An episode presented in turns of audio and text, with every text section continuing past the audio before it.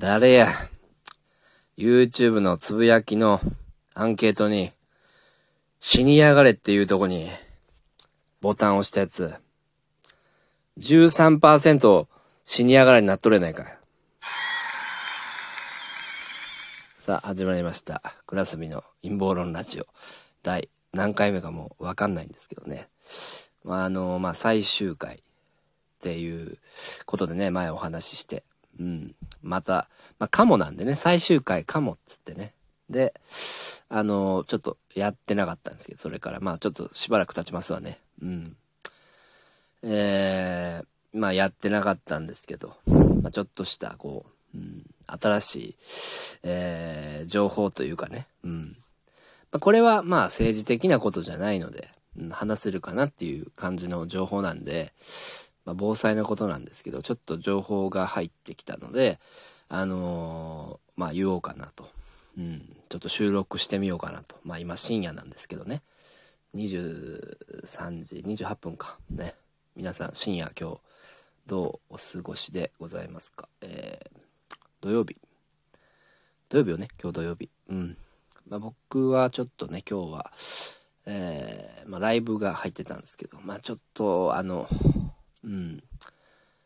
えないんですけどね、撮影があったのでちょっとお休みせざるを得なかったんで、ちょっとねにっこりライブっていうライブ、出てないんですけど、そんなことは、いいんですけど、11月の、11日ですね。ちょっとやばいかもなっていうことでね、東京地震がひょっとしたら来るかもしれないっていう、情報が出ております。僕はこの話はラジオトークの方ではしたのかな、してると思うんですけど、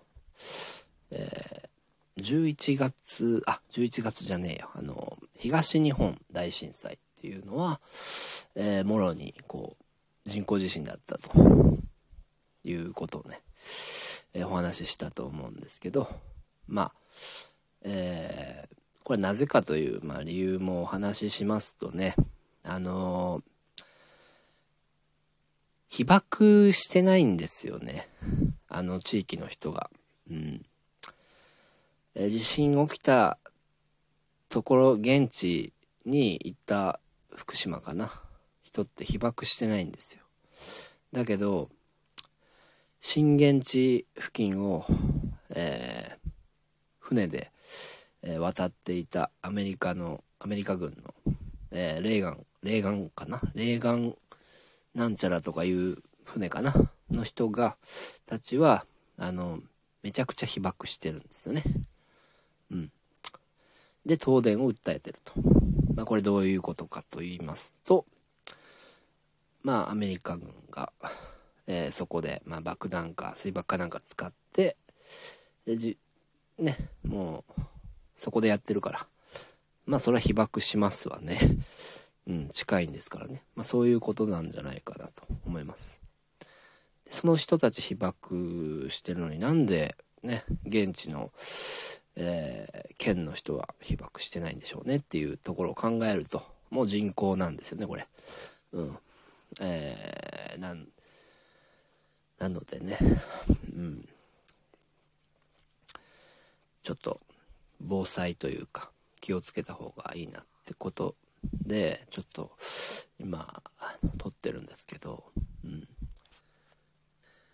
この11月の11日が、なぜやばいかと言いますとね、イルミナティカードですね。イルミナティカードに大体、その辺怪しいぞっていうかね、いろいろゴジラのマークとか、ゴジラのその絵とかね、いろいろちゃんと読んでみると、11月の11怪しいなって感じなんですよね。大体311とかね、他の地震も、そうなんですけど、11という数字がついてます。なぜかこの11という11という数字にね、起こしてる方はこだわってるのはわからないんですけど、その理由としては、そこにこだわりがあるのは、だけどこの人工地震でじゃあ11の月の11日ちょっとやられちゃうかもしれないってことで、うん、まああくまでちょっとした予測なんで、うん、外したら責任取れないですけど、うんうん、まあちょっとね危機管理というかそういうのをやっといた方が、うん、いいのかなとも思いますね。まあこういう風にねでもいろんな人が、うん、11月の11危ないよとかって言ったりすると、まあ、ずれたりするっていうこともあるみたいなんですけどね、うんまあだけどまあいろいろこう、まあ、YouTube とか見ててもやっぱ11の月の11ちょっと危ねえなとか、うんまあ、YouTube だけじゃなくてもね、まあ、言ってる人も多いんで、うん、若干この意識してた方がいいかもしれないっていうことでちょっとね配信させていただきましたね、うん、まあもうなかなかいいねもそんなにつかないし、うんまあ、なんでこうあんまやらないようになったのかっていうとやはり僕もちょっとタレントですからね陰謀論ってあんまりやっちゃうとねちょっと、うん、命に関わっちゃうっていう場合もあったりしますしで、うん、普通にまあ干されたりとかってねいうことがあるのであんままあ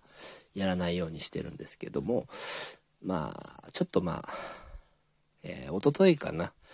ラジオにちょっと出させていただいてですね、東京の府中 FM っていうところね月光トランポリンのラジオに出させてもらった時にまあこの話はまだ次上がってない次の回で、話すんですけどお話してるんですけどそのなんかやっぱ聞いてるみたいなことをね、うん、陰謀論のラジオ聞いてる人が結構いるみたいな話になったんですね、うん、なんで、まあちょいちょい本当にこの、うん、危険そうなことがあれば言ってこうかなって思ってます、うんまあ、あんま頻繁にはできない、うん、やんないと思うんですけどそれからいろいろそのなんか治安が悪くなるみたいな話ってずっと僕してたと思うんですよ。でもそれもマジでこの前のハロウィンねなんかでもジョーカーのモノマネっていうかね真似事をして人刺してね電車燃やしたっていうやつが捕まってましたけどまあ僕の言ってることもうんまんざらでもないなっていう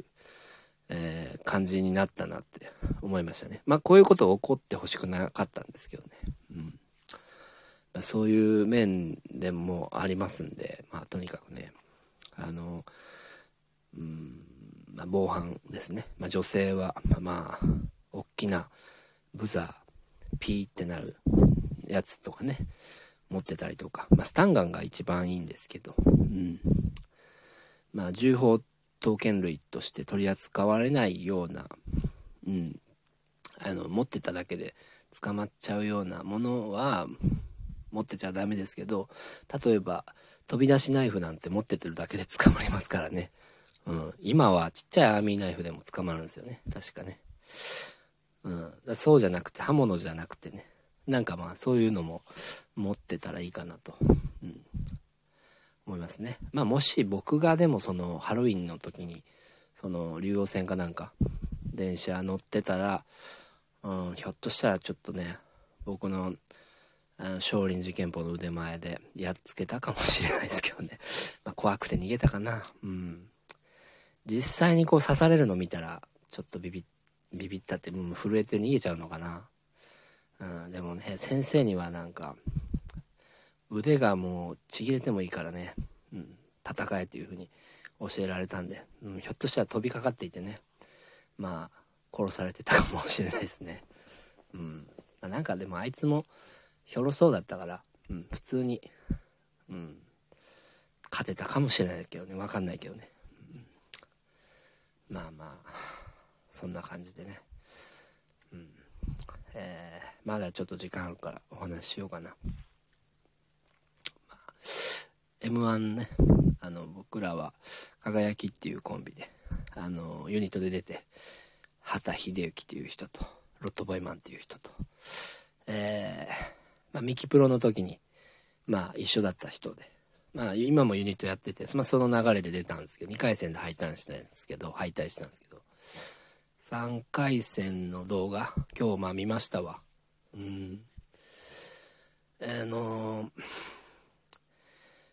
正直ね、でも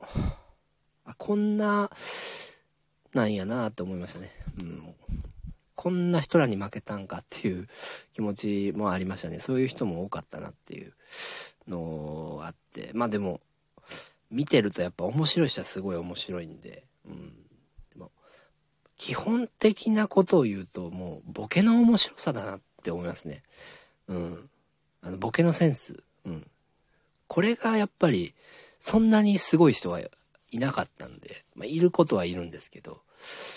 なんで普通にボケさえ面白かったらどうにかなんじゃないかなと思ったんで、来年またチャレンジですね。ボケの面白さとかだったら結構、自信あるんで、バカにされるかもしれないですけど、普通にかなり自信あるんで、来年こそはと思いますね。そろそろ終わりますわね。ありがとうございました。皆さん防災気をつけてください。はい。